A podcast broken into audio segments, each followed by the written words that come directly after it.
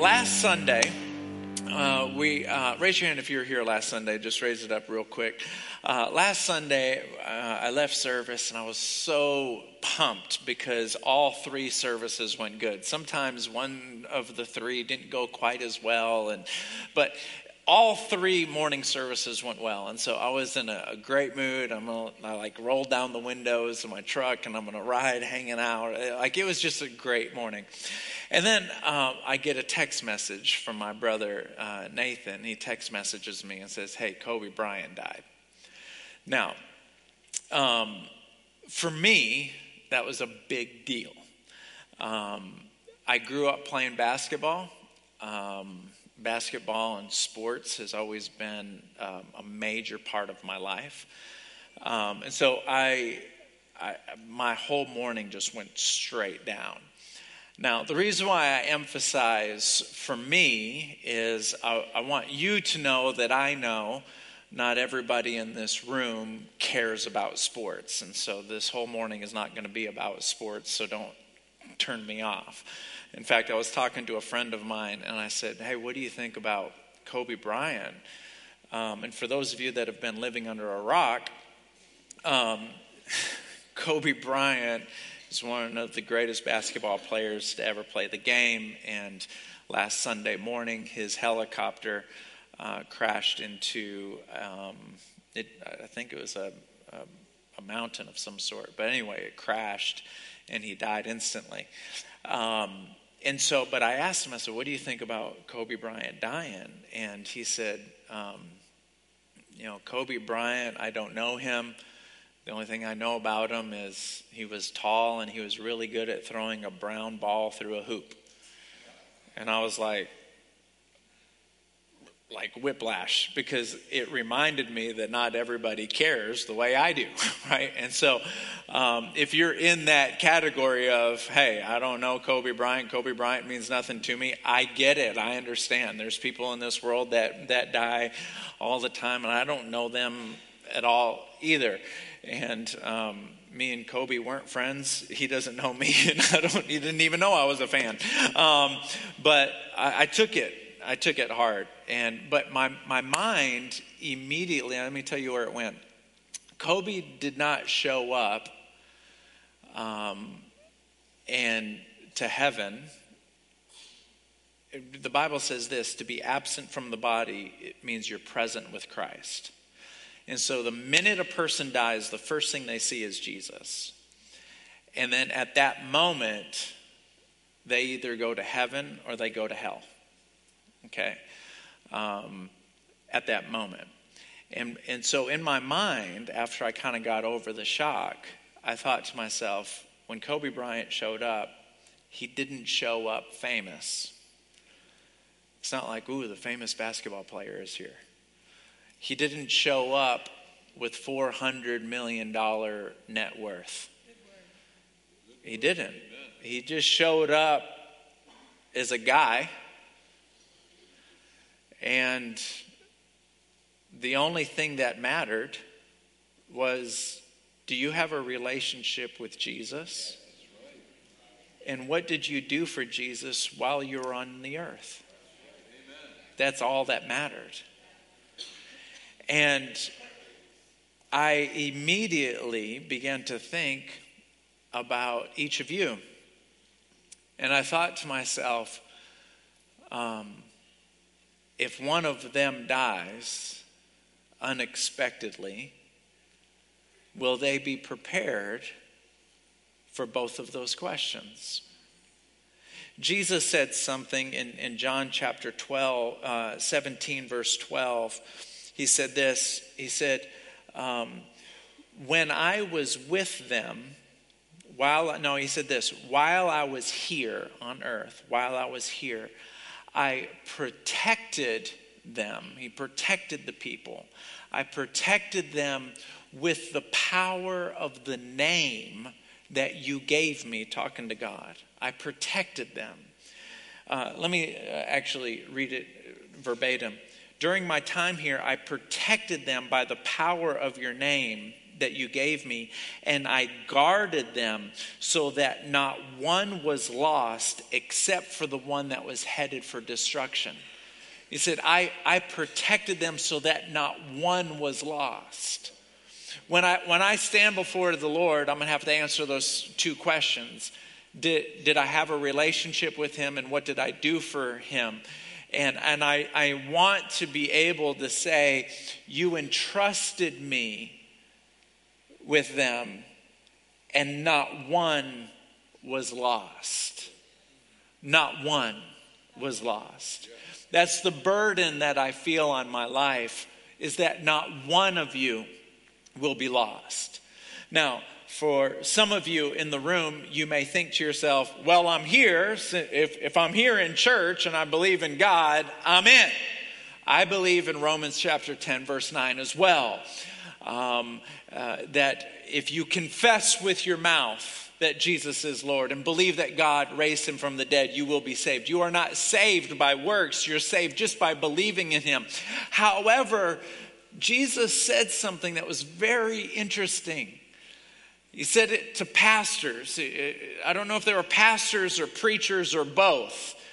Um, but he looked at them in Matthew chapter 7, verse 11. He says, On judgment day, when you stand before me on judgment day, he says this, um, you will say, he was talking to them, he goes, Lord, Lord, haven't we prophesied in your name?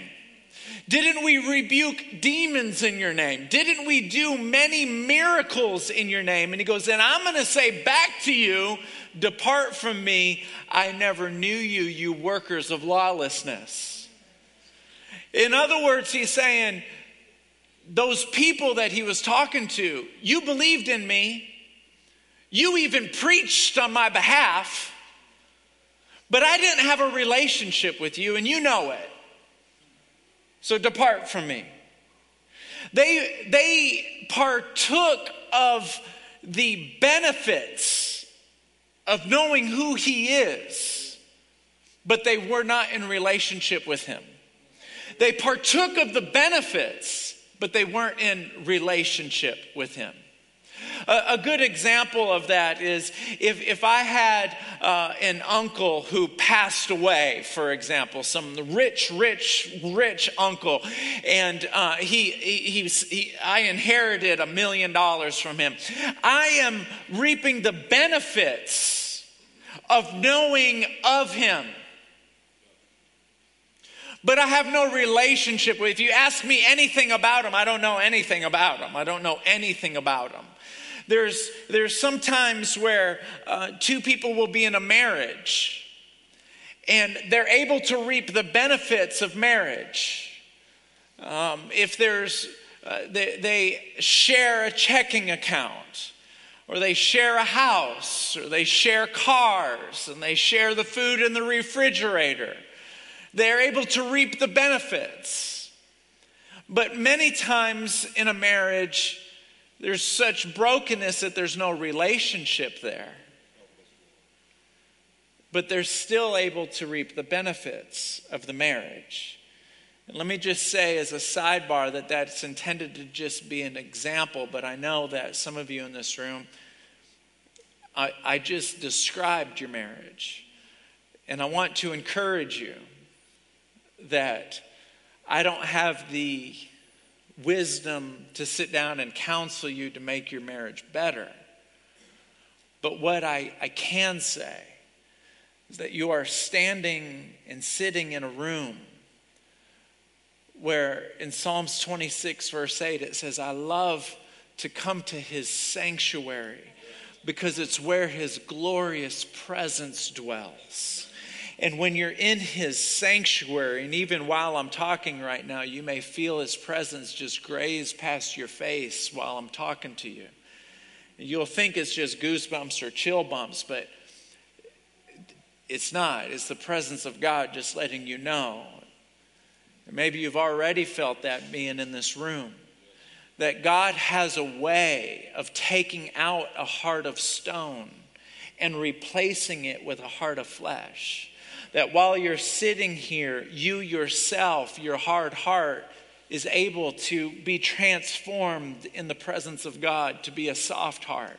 And all the pains and hurts, I don't know who this is for. It has nothing to do with my sermon, but it's for someone. They're healed in his presence. In your spouse, the same thing begins to happen to him or happen to her, where God begins to mold and transform a heart. This is able to be done in his presence. I, I, just went down that road. Now I don't know what I was talking about before. Does anyone remember? what was I talking about? Oh, the benefits of the relationship. Can you come back to the third service and remind me, just in case I forget in the third service? The, the, the benefits. He, so, when a marriage, they can experience the benefits, but they're not in relationship with each other. And the Lord can heal that. But when you stand before God, uh, are you in relationship with Him? The Bible says that He pours His blessings, He pours the rain on the just and the unjust. Whether you're a Christian or not a Christian, you get to enjoy the rain and the sunshine. He blesses the, the, the just and the unjust. And so you may be able to reap His benefits.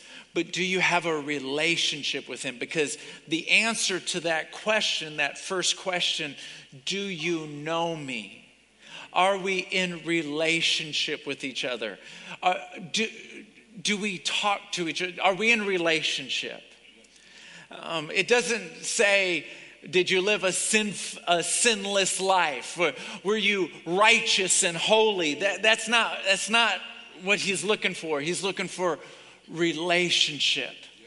And when you're in relationship, you gravitate towards holiness. You gravitate towards righteousness. But in the process of gravitating in that direction, while you make mistakes, he's saying, This is my son, this is my daughter. Of course, they're going to make mistakes. They're human, they're not capable of being perfect. But this is my daughter, this is my son, and I love them. You're in relationship. If you're sitting here today and you're saying to yourself, I know of him, but I'm not in relationship with him.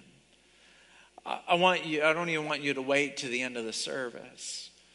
I want you to just whisper to him. I want you to think to him. I want you to say, I love you and I'm sorry for my sins. And at the end of the service, you'll have an opportunity to pray with a prayer partner. But that's the first question is, is do you know him?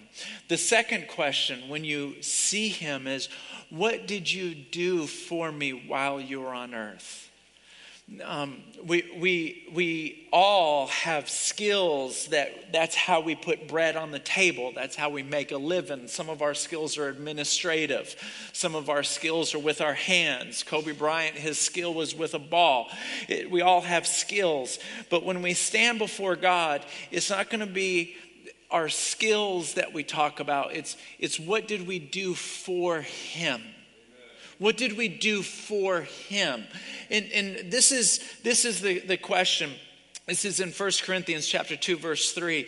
It says this that many people when you build you build with a variety of materials. Some of you you build with gold, silver and jewelry and other people they build with hay and straw. And then the scripture says this, on judgment day Fire will reveal what kind of work every builder has done. Fire will show if the person's work has any value. If the work survives, the builder will receive a reward. If the work is burned up, the builder will suffer great loss, although he will still be saved, but like a man barely escaping a wall of fire. So if you believe in him and you have a relationship with him, you're in. But then we're going to look at your work. What did you do for him?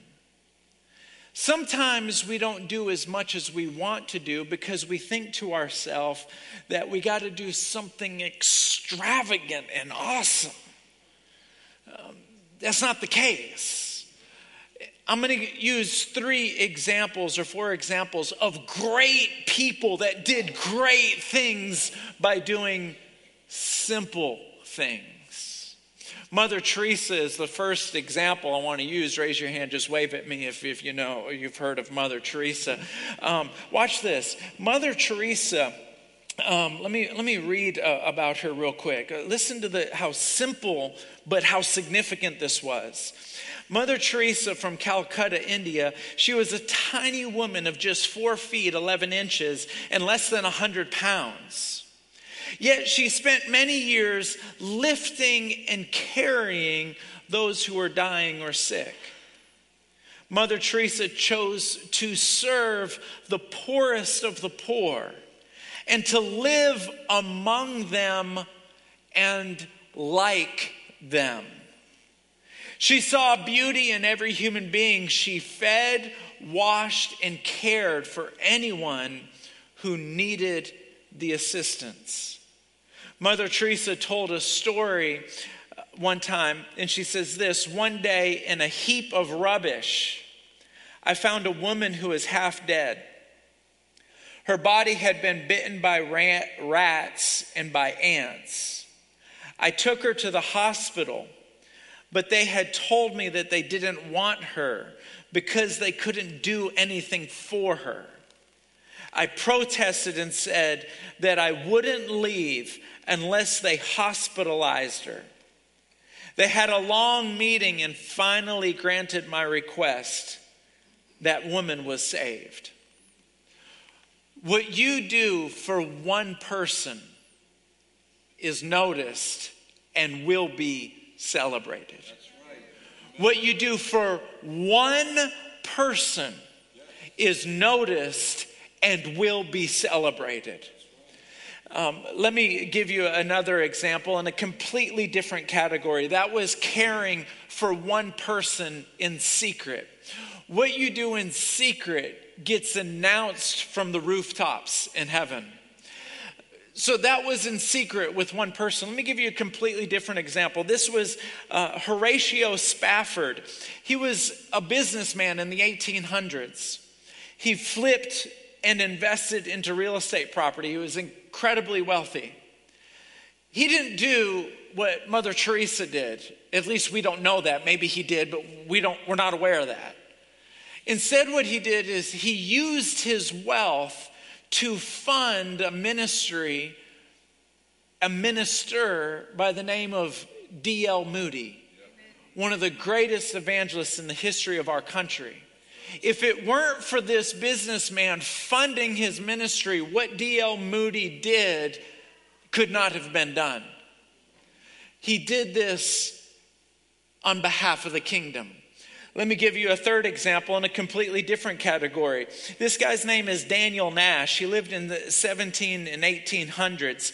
He what he did is he worshiped with and prayed with every fiber of his body. Some of you know people who pray, Thank you, Lord, for the grub, rub a dub dub. That was not Daniel Nash. Daniel, Daniel Nash prayed with fervor. And he will be honored in heaven. There's a guy by the name of Charles Finney who led, he was one of the leaders of the Second Great Awakening. And what he would do is every time he would go to a city, he would send Daniel Nash ahead of him to go to that city before he ever gets there. So he would send Daniel Nash ahead of him, and this is what this is what he wrote in one of his books. Daniel Nash, he would send him in advance to pray down the power of God. He would not come until Daniel Nash called him up and said, Okay, you can come now he would check himself into a hotel room or rent out a, a, small house and stay in there and pray until he felt like it was time for Charles Finney to come. Said, so not only did Daniel Nash pr- uh, prepare the communities for preaching, but he also continued in prayer during the meetings.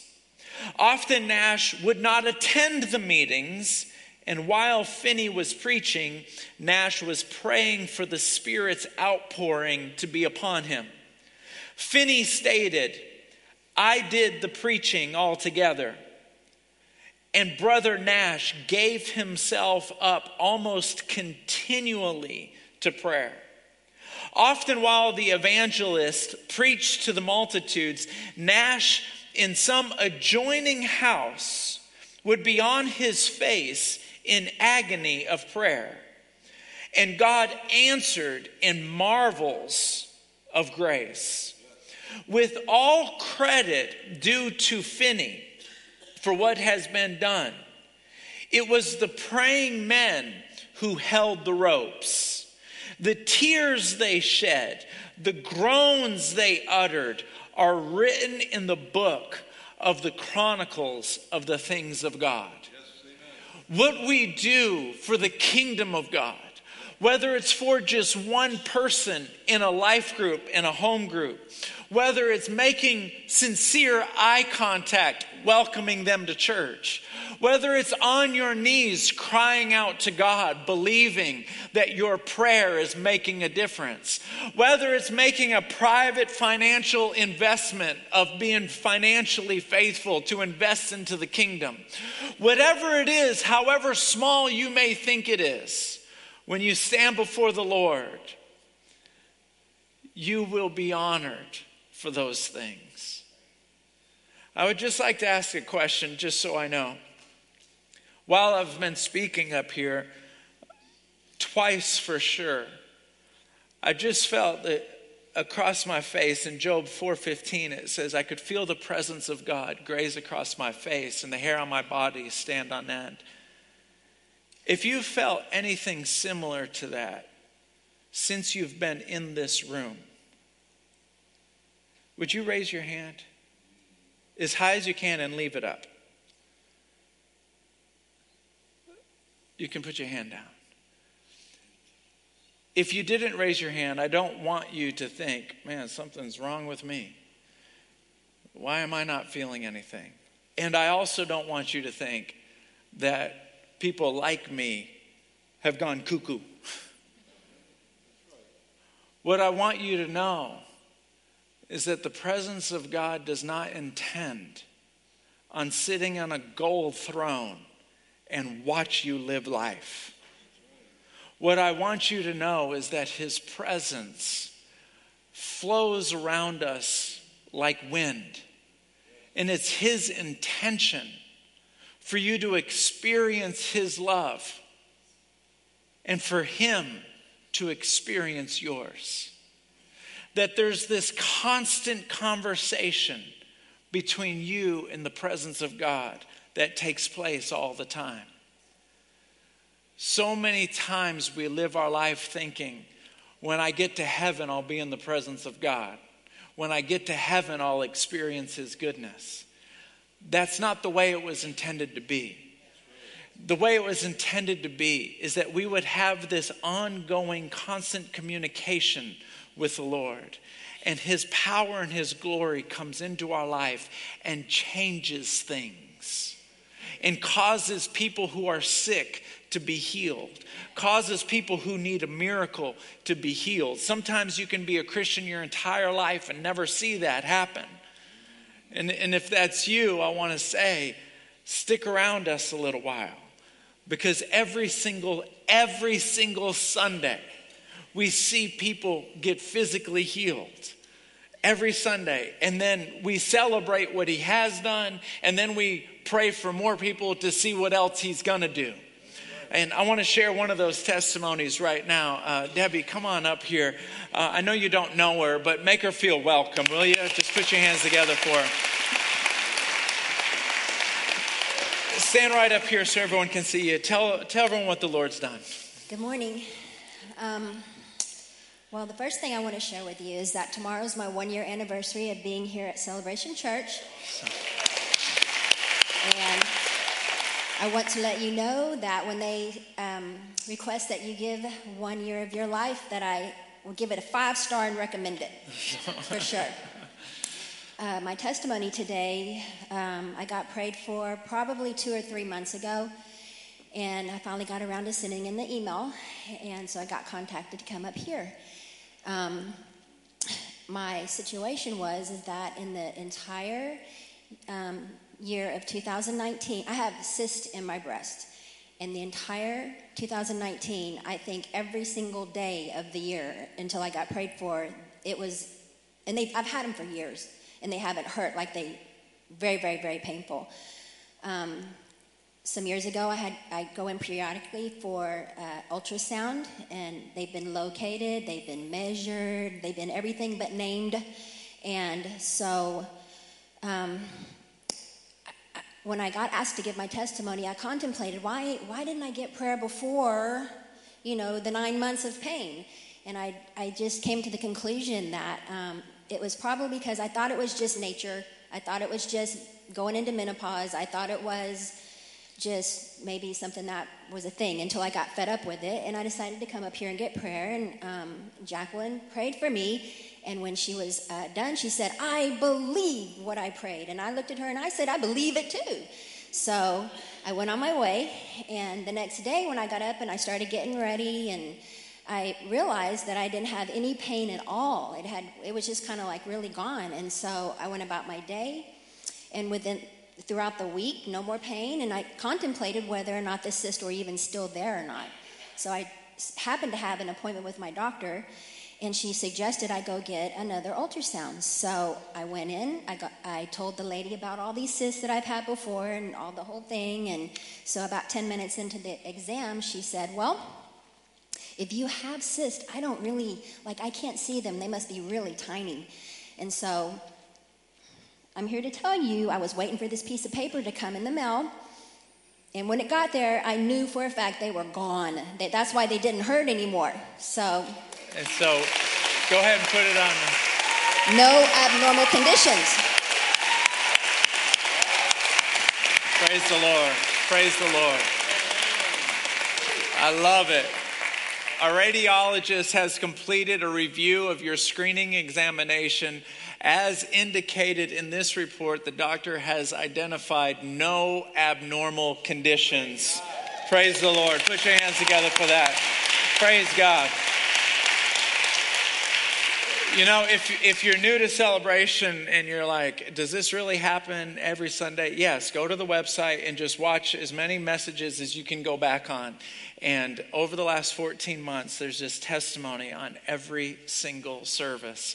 And what I want to say is this I want to say a few things. Number one, if you have been prayed for at celebration, and you know what I'm going to say, and you've been healed, and you don't send us an email to tell us about it, shame on you.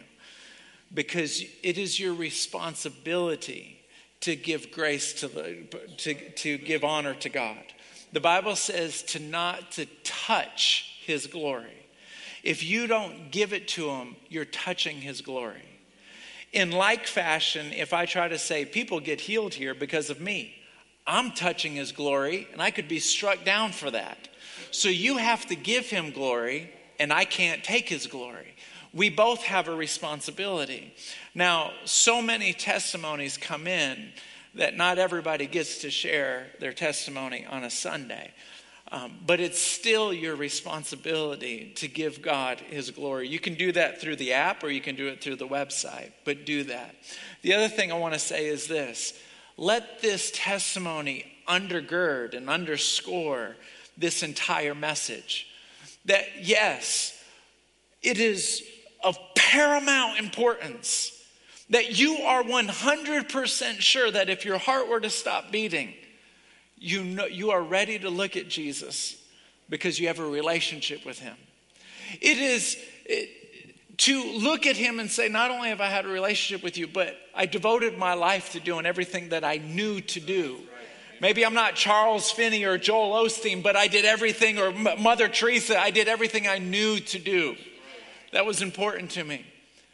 But then, this third point that I want you to hear is that his presence and his glory and his love and his power was intended to flow in your lives right now. You don't have to wait till you get to heaven for that.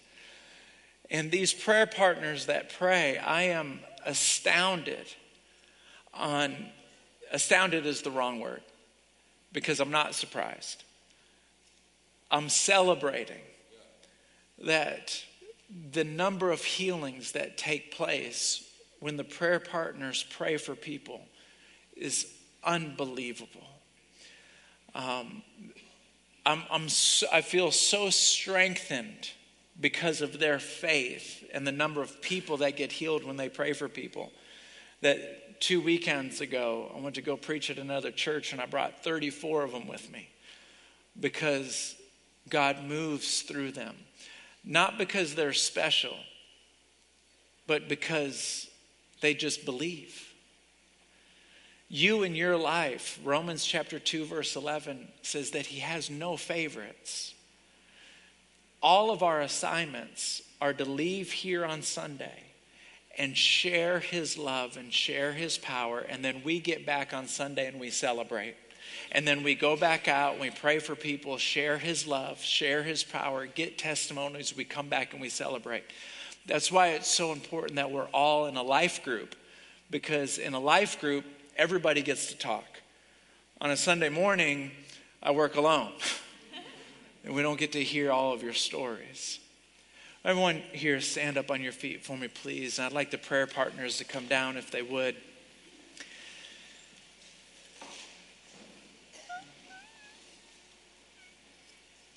Would you just, if you feel comfortable with it, close your eyes? I'd like the worship team to come on up and begin to play. Um, close your eyes and just put your hands out like this if you feel comfortable with it. The reason why we do that, um, if you're new here, in uh, 1 Timothy chapter 2, verse 8, it says, In every place of worship, we should raise holy hands and pray unto God. And so this is this is how we pray. Raising your hands is an outward expression of how you feel on the inside. It's saying, Lord, I surrender. And what I want you to do is I just want you to ask the Lord. I just want you to whisper to him. Do you want me to pray about anything? Do you want me to pray about anything? And some of you may have the thought of go down there and take the hand of a prayer partner and pray for healing. Go down there and pray with a prayer partner and pray for healing. If there's anyone here who has cancer in their body, I feel compelled to pray for you personally. Particularly, does anyone have cancer in this area of their body? And, and just between my hands, between my hands. Okay, it's either in your stomach, in your breast, in your lungs, in your esophagus is there anyone here that has cancer in that area of your body in particular? Okay, I'd like to pray for you right here. I feel compelled to pray. And um, is there anyone else? Is there anyone else? I feel compelled to pray for you. If you have cancer in another part of your body, then come to a prayer partner. But I just feel like the Lord wants me to pray. I believe you're going to experience your healing this morning. And whatever it is, that you need to talk to the Lord about, I want you to come out of your seat. One of my favorite scriptures is Psalms 56 9, where it says, Every time you pray, the tide of the battle turns. Every time you pray, I don't care what the battle is, come down here, take the hand of a prayer partner. Ushers, I need you every Sunday even if I forget to say it, come down here and stand at the bottom of the aisle and point people to the first available prayer partner. Yes, you can come out of your seat right now. There's no official dismissal. You can leave whenever you want to. But let's sing this song one time through before anyone leaves. And may the Lord bless you. May He keep you. May His face shine down upon you and be gracious to you. May His countenance be lifted up on you and bring you peace. In Jesus' name.